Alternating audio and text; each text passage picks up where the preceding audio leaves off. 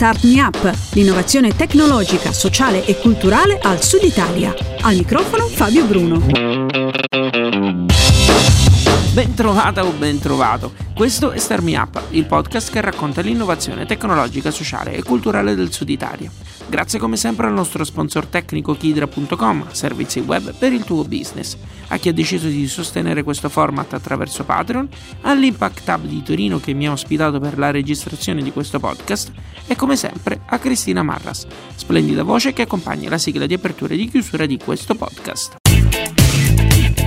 Questo è un nuovo podcast del ciclo Fallisci Meglio, che torna per la prima volta in questa stagione con una persona che stimo molto. Sto parlando di Roberto Chibaro, siciliano che qualche settimana fa ha condiviso un post sul suo profilo LinkedIn in cui parlava del suo inizio nel mondo dell'impresa, sottolineando l'importanza per ogni imprenditore di tenere d'occhio il budget. Roberto faceva riferimento alla sua prima avventura imprenditoriale, e cioè UMG Media. Oggi lui è capo di C Digital, un'azienda che include Make Me Up, un brand commerciale che aveva creato qualche anno prima. Nel frattempo ha avuto modo di creare anche un'associazione che parlasse di digitale, Ragusa Digitale appunto. Se ti ho confuso le idee, scusami, ma ti prometto che nel corso di questo podcast chiariremo ogni passaggio. Partiamo quindi dalla prima azienda di Roberto, ovvero la UMG Media. Allora, UMG era una startup quando le startup ancora non si chiamavano così, si chiamavano uh, piccole imprese. E, um, cosa facevamo? Offrivamo servizi agli studenti, avevamo forum eh, che offrivamo gratis a tutte le università d'Italia, quindi anche in partnership con loro, avevamo aggiornamenti e poi avevamo il primo rating universitario mai creato pubblico, quindi gli studenti si registravano davano i voti ai professori e si creava questo rating. Sono orgoglioso di aver fatto una cosa del genere, sia per la trasparenza che ha portato dentro tanti Atenei, e soprattutto mi ha fatto ridere adesso che hanno fatto un film eh, da questa mia esperienza, hanno tratto un film. Film a parte, argomento su cui non ci soffermiamo molto, Roberto mi dice che l'embrione di UMG era nato mentre lui era all'università. Eh, io ho un, un, oscuro passato come avvocato, ma fortunatamente ho smesso, eh, come si dice in questi casi. Eh, considera che UMG la, eh, la creai in fase embrionale mentre ero già dentro l'università, eh, perché sostanzialmente distribuivo copie di tutti gli appunti, le domande ai miei amici eh, quello fu il, il, primo nucleo. Quando invece ho creato veramente l'azienda, una SRL eh, con tutte le carte in regola, eh, avevo 28 anni credo. Io avevo eh, lasciato l'avvocatura perché avevo capito eh, che non faceva eh, per me quel lavoro, bellissimo lavoro, ma non era, non era il mio futuro cercavo qualcosa dove poter creare, poter eh, lasciare un'impronta sul mondo, poter impattare eh, diciamo, su, su, un ambiente che a me ancora oggi è caro, che è quello universitario, e quindi eh, mi lanciai in questa, in questa avventura. Un'avventura durata 4 anni in cui Roberto ha potuto contare sul supporto di un team molto valido e di un'azienda del calibro di Mediaset. Dopo che creiamo la nostra prima, ehm, dopo che creiamo questa startup, eh, fummo corteggiati da alcuni grandi gruppi industriali. Tra questi Mediaset abbiamo partecipato a un loro programma e hanno ehm, diciamo, finanziato in parte eh, la crescita, la nascita, lo sviluppo della, della startup. Eh, ancora oggi posso dire grazie, era un'azienda che ha sempre guardato lontano, io posso solo ringraziarli e ti dico che quello che ho imparato con loro in quattro anni di attività mai nessun master me l'avrebbe dato, nemmeno se l'avessi pagato un milione di euro. Questo a proposito del rapporto fra studi e esperienza che in questi ultimi podcast sta tornando in maniera prepotente. Ma continuiamo ad ascoltare Roberto. Avevamo un ufficio, avevamo un ufficio in via Umberto a Catania, avevamo il nostro ufficio, avevamo una redazione, avevamo chi si occupava per noi della programmazione, eh, insomma eravamo un'azienda strutturata con i dipendenti, proprio piccolina, bellina, eh, una piccola start-up.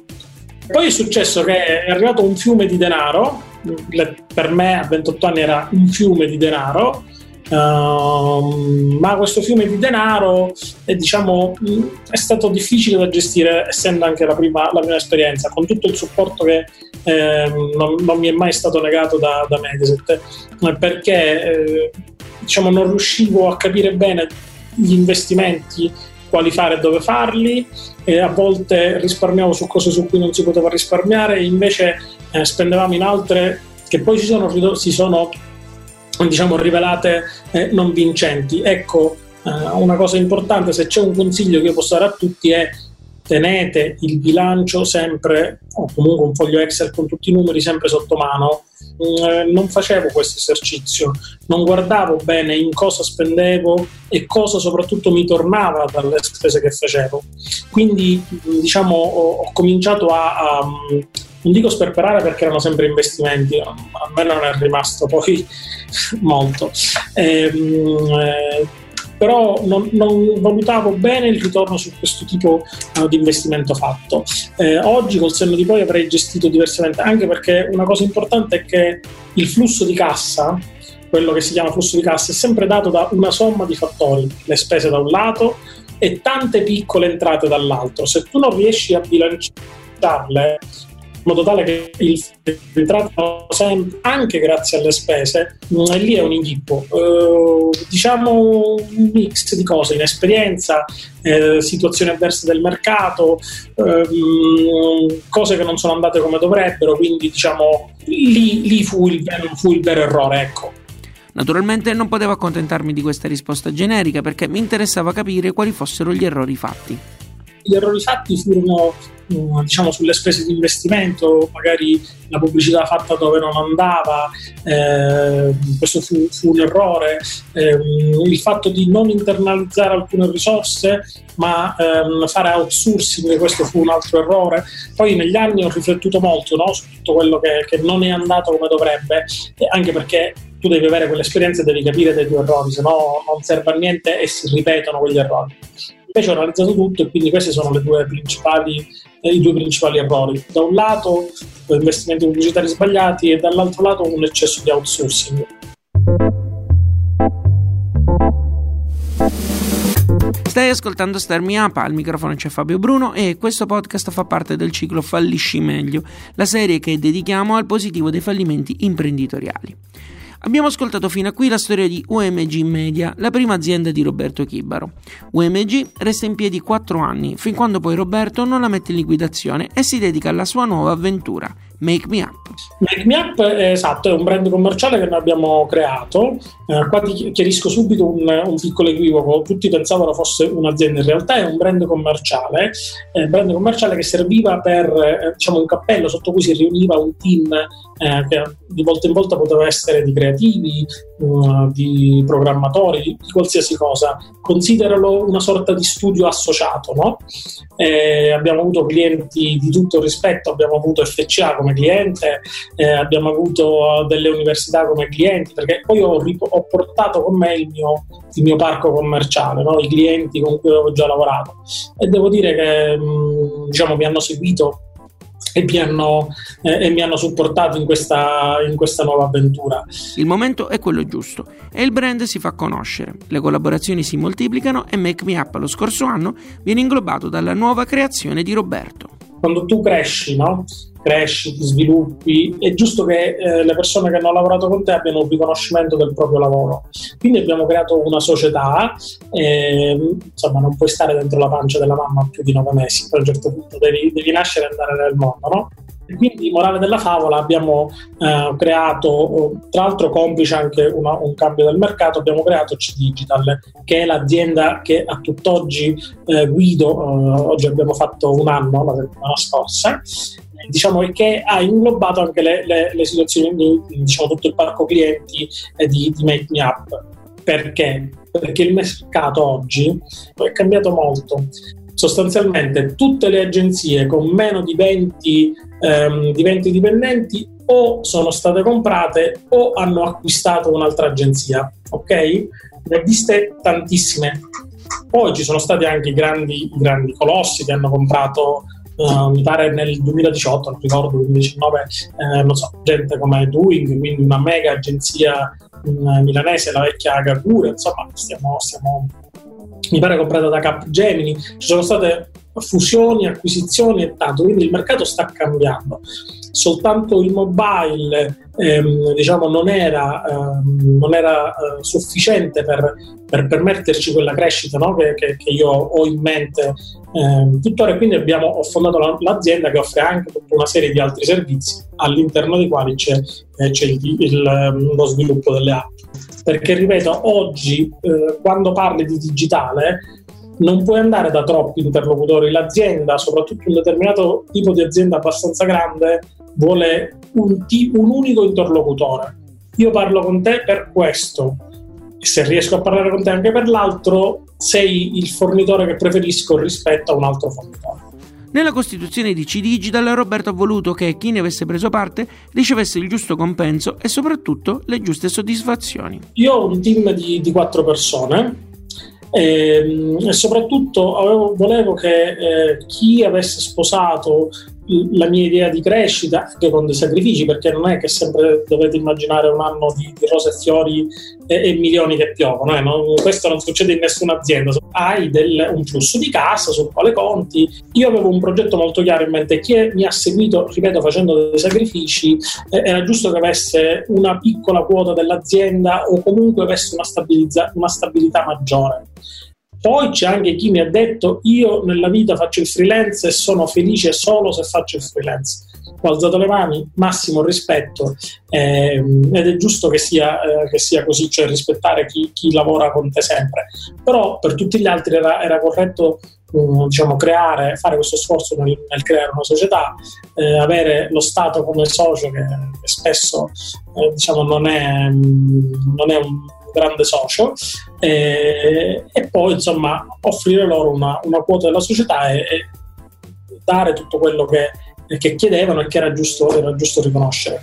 Bisogna inoltre considerare che Roberto gestisce questa azienda dal suo ufficio di Ragusa, anche se tutto il tempo non lo passa fra quelle quattro mura. Io ho un ufficio a Ragusa, ma sono sempre in movimento. Se non sono su un aereo, sono su una macchina, se non sono su una macchina, sono in moto, che è la mia grande passione, eh, perché comunque il team di produzione diciamo più o meno è qui, anche se ho tante persone um, sparse con le quali, con le quali ci, ci coordiniamo attraverso internet, ma eh, giro io da, dai clienti eh, perché è così, perché comunque non puoi pensare eh, di rimanere a Ragusa se vuoi crescere e diventare grande. Ma a Ragusa Roberto non solo ci lavora, ma negli anni passati ha fondato l'associazione Ragusa Digitale. Mi ha spiegato perché. Quando io sono arrivato a Ragusa, eh, io ho visto il deserto dei Tartari, eh, mi dispiace dirlo, però ero convinto che qualcuno ci fosse e realtà ci sono le persone, solo che eh, non si erano mai aggregate sul tema del digitale e ho fondato Ragusa Digitale insieme a, ad altre persone che ovviamente eh, insomma, mi hanno dato una grandissima mano, io li considero uh, fondatori come e più di me. Andrea Cannella, Emilio Pavia, gente eh, veramente super smart. Non abbiamo più fatto riunioni, ognuno perso a rincorrere i suoi guai, no? diceva la canzone di, di Vasco. Ehm, però è sempre valida, è sempre bella. Io oh, sono felice perché immagino che dalle... Mm, eh, non dalle ceneri, ma da, da, questa iniziativa, dall'iniziativa di Revosi Digitale, siano nati tanti piccoli funghetti eh, che abbiano creato no, ecosistema. Si parla tanto dell'ecosistema. Spero che nostro, questa nostra attività abbia creato sul, sul territorio di Ragusa tanta attività digitale che purtroppo vedo e non vedo.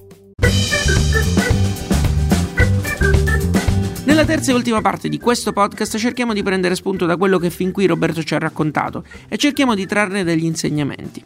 Il primo spunto ci arriva dal team dislocato su più zone, con cui lui quotidianamente lavora. Gli ho chiesto quale fosse la difficoltà maggiore incontrata e come l'avesse risolta. Allora, il problema fondamentale è quello della comunicazione, nel senso che si perdono informazioni nel processo di acquisizione da un lato delle informazioni dal cliente, quindi il brief del, del cliente, l'esigenza particolare, e nel trasmetterla tuo, ai tuoi collaboratori.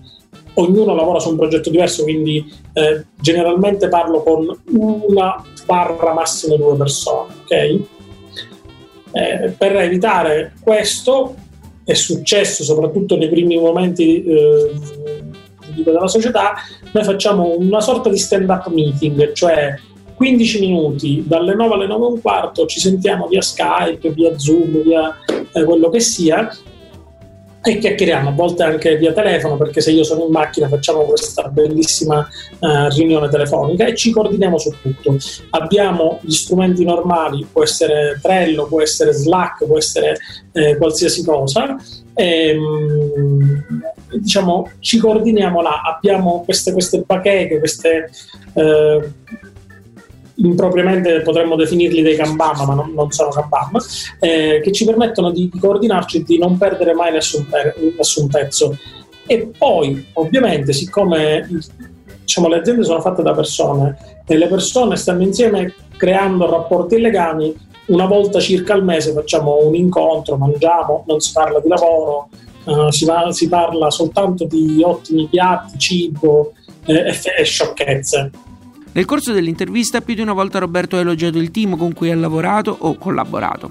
E in che modo quindi si gestiscono e si valorizzano le competenze di ciascuno? Diciamo è giusto avere delle competenze trasversali e molto grandi, soprattutto nei ruoli apicali di, di qualunque agenzia. Ma qualunque agenzia che voglia essere mh, mm, o startup comunque vale per tutti, che voglia essere particolarmente incisiva nel proprio settore, deve avere delle persone super verticalizzate cioè, se io il mio UX designer non lo faccio formare costantemente, ma magari lo faccio, diciamo, andare in altri campi, in troppi altri campi, in qualche campo va bene, ma in troppi non va bene, poi ho un problema, ho il problema che questa persona non, non avrà magari seguito i nuovi trend, non avrà mai, mai visto, non so, Flutter, Flutter, scusate, lo, lo sbaglio sempre, eh, non avrà mai visto il material design o ne avrà sentito parlare o lo conoscerà superficialmente. No? Quindi diciamo tu eh, devi assicurarti competenze super verticali e poi per i ruoli apicali è giusto che ci siano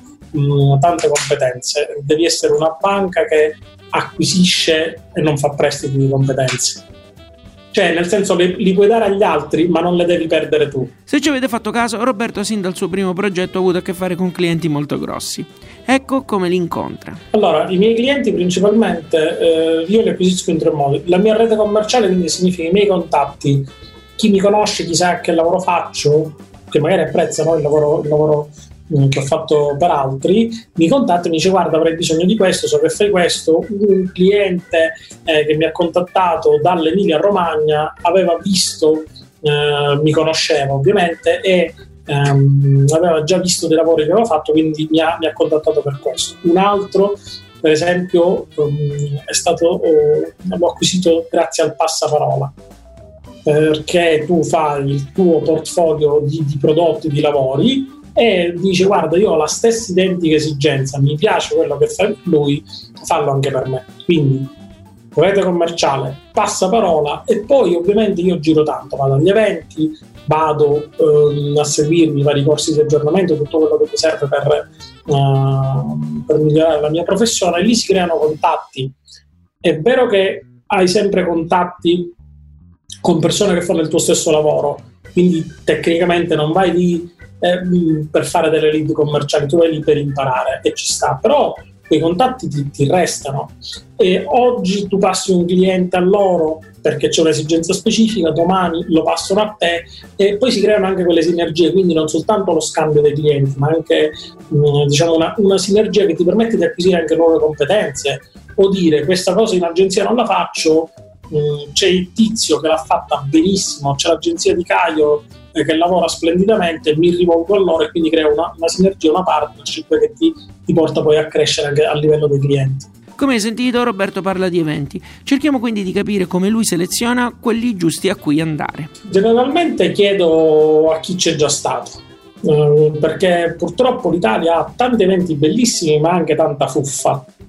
Eh, allora, ci sono eventi dove tu eh, ormai vai solo ed esclusivamente per, eh, io lo chiamo stringere le mani e baciare i bambini, nel senso che lì fai solo relazioni commerciali, non fai altro, non c'è veramente un, un, valore aggiunto che ti viene dato dal punto di vista didattico. Per me questa roba è il Mobile World Forum, noi andiamo ininterrottamente da 12 anni ma lì è soltanto un'opportunità commerciale ad altissimo livello.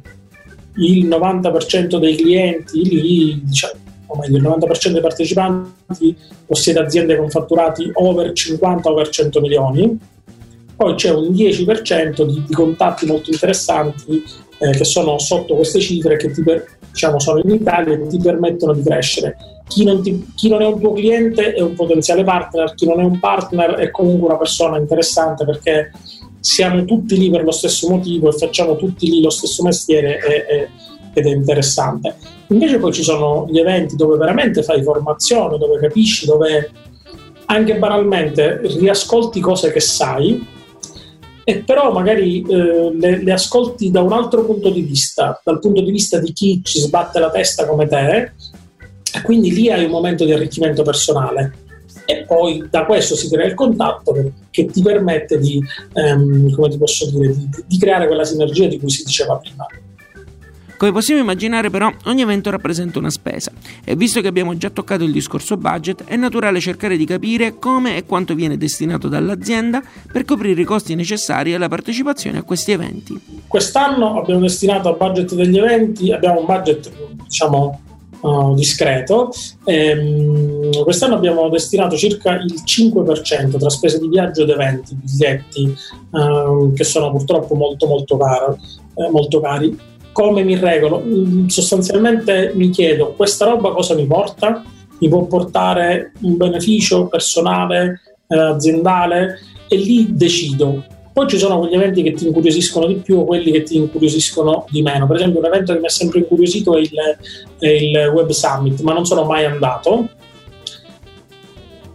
È, è, chiaramente una spesa andare al Web Summit tra un migliaio, mille, millecinquecento, non ricordo di, di di, di ticket d'ingresso, più le spese comunque di soggiorno, eccetera, eccetera, sai, non è, non è una, cosa, una cosa che fai sempre a cuor leggero perché 3.000 qui, 3.000 lì, 3.000 là, alla fine quel famoso problema di budget uh, che ritrovi a spendere 20.000 euro di, di eventi e dici, beh, quest'anno siamo andati, ci siamo mossi molto sugli eventi. Parlando di liquidità è sempre necessario mantenere un certo equilibrio. Se è bassa è facile immaginare a cosa si va incontro, ma averne troppa non è certo una situazione migliore. Quando hai troppa liquidità in cassa eh, ci sono tanti effetti negativi, ti senti arrivato, ti senti sereno, non mi può succedere niente, per cui ti adagi, ti adagi e ti fermi, ti fermi, non cresci, non cresci e gli altri corrono più velocemente di te e tu a un certo punto ti svegli una mattina e dici oh ma cosa è successo? Com'è possibile con tutto il denaro che ho in cassa che mi stanno, sto perdendo clienti o il flusso si è ridotto o, o, o magari eh, l'agenzia X è riuscita a, ad andare molto più avanti di noi? Perché non hai fatto i tuoi investimenti, non hai assunto quella persona in più che magari ti serviva e ci stai pensando, non hai fatto una campagna marketing alla quale hai pensato da tempo, non hai innovato anche dentro l'azienda, perché anche dentro l'azienda eh, devi, devi, avere un processo di, innovazione interna. Quindi quando non fai abbastanza investimenti ti trovi seduto su una montagna di cash non si può dire perché non siamo Apple, però ti trovi su tanto, su tanto denaro, allora là devi farti delle domande. Dove non ho investito? Cosa sto sbagliando? Ok, tu devi avere in banca la liquidità che ti permetta di, ehm, diciamo di, di avere serenità qualunque spesa imprevista ci sia e che ti permette anche di fare degli investimenti. Mi rendo conto che all'inizio è difficilissimo, perché all'inizio non ci sono grandi cifre, e lì, lì, hai bisogno di avere dei finanziatori, hai bisogno di avere dei partner industriali, hai bisogno di avere diciamo, tutta una serie di, di, partner che ti diano quella sicurezza economica, soprattutto per costruirtelo quel flusso di cassa nei primi anni. E per non rischiare, Roberto ha trovato un suo metodo che vuole condividere con tutti noi. Io non chiudo mai la tab con il foglio Excel eh, del, del budget perché voglio capire rispetto alle mie previsioni che faccio inizio anno, perché ogni anno facciamo un previsionale sull'anno, eh, sull'anno che sta, sta, per arrivare e cerchiamo di rimanere quanto più fedeli. Cioè, il previsionale è una roba estremamente ragionata, ma ragionata al, al centesimo di euro. Ovviamente poi quello che ti succede nel corso del, dell'anno tu non lo puoi sapere, sia come flusso di cassa che come, eh, che come spese, magari si, rotto, si, sono rotti tre computer contemporaneamente o hai bisogno di fare una nuova installazione o che ne so, eh, in ufficio si rompe un tubo dell'acqua, ok, questo non lo puoi sapere, però se riesci a rimanere quanto più, ehm, quanto più vicino possibile a quel budget, sei sicuro. Sul budget dovete avere una cosa che in gergo si chiama mutanda. Ok? La prima volta che mi hanno spiegato che cos'è la mutanda ho veramente riso tanto.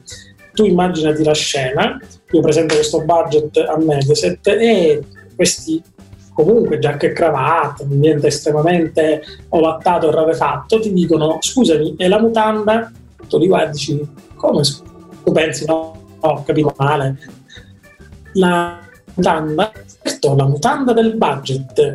Ah, e mi hanno spiegato che devi avere un 10% di margine su ogni spesa che prevedi 5, 8, 10, 15, poi lo decidi tu più o meno quanto, quanto larga deve essere questa mutanda, che ti protegge da, uh, da eventuali uh, problemi. In ogni mio budget c'è un 10% di mutanda, proprio c'è una voce che io ho messo che una, solitamente si chiamerà extra, spese impreviste, e così da me nel mio budget si chiama mutanda, più mutanda per tutti.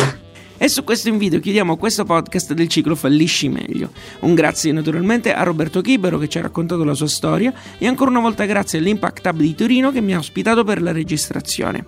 Tutti i riferimenti sono come al solito su radiostarmiup.it. Start Me Up è un podcast sostenuto ogni mese da Tamara, Riccardo di Refactoring.it, Toti di MoveUp.eu, Giacomo di strettoincarena.it, Giuseppe di Artic.com, Francesco, Mattia di Verdepinguino.com, Angela, Daniela di Dasminierollado.it, Francesco di idipgroup.com, Luca di Big Data for You, Francesco di ecofactory.eu. Oltre a loro ci sono altre persone che sostengono con un'offerta libera e mensile Star Me Up.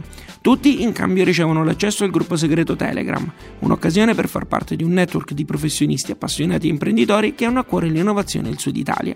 In più ci sono altre ricompense e sono tutte elencate su patreon.com slash fabbruno. Se ti va di supportare questo podcast non devi fare altro che fare una donazione. È facile. I link sono nella descrizione di questo podcast e su radiostarmiup.it. In più per tutti c'è il gruppo d'ascolto su Facebook ad accesso gratuito, dove trovi qualche anticipazione e circolano notizie interessanti che poi finiscono o nei podcast o negli articoli che leggi su radiostarmiup.it. Fra un attimo Cristina ti spiegherà quanto è semplice supportare Starmi Up con azioni gratuite. Io ti ringrazio per averci ascoltato fino a qui e ti do appuntamento alla prossima settimana con un nuovo podcast o, quando lo vorrai, sui canali di Starmi Up. Alla grande! Ti è piaciuto questo podcast? Dillo con una recensione o mettendo qualche stellina su iTunes. Un complimento fa piacere, una critica ci aiuta a crescere. Segui il programma su Twitter, LinkedIn e Instagram e se ti piace abbonati, non perderai così neanche un podcast. Start Me Up può contare sul contributo di Kidra Hosting, servizi web per il tuo business. Per info e contatti www.radiostartmeup.it Yeah.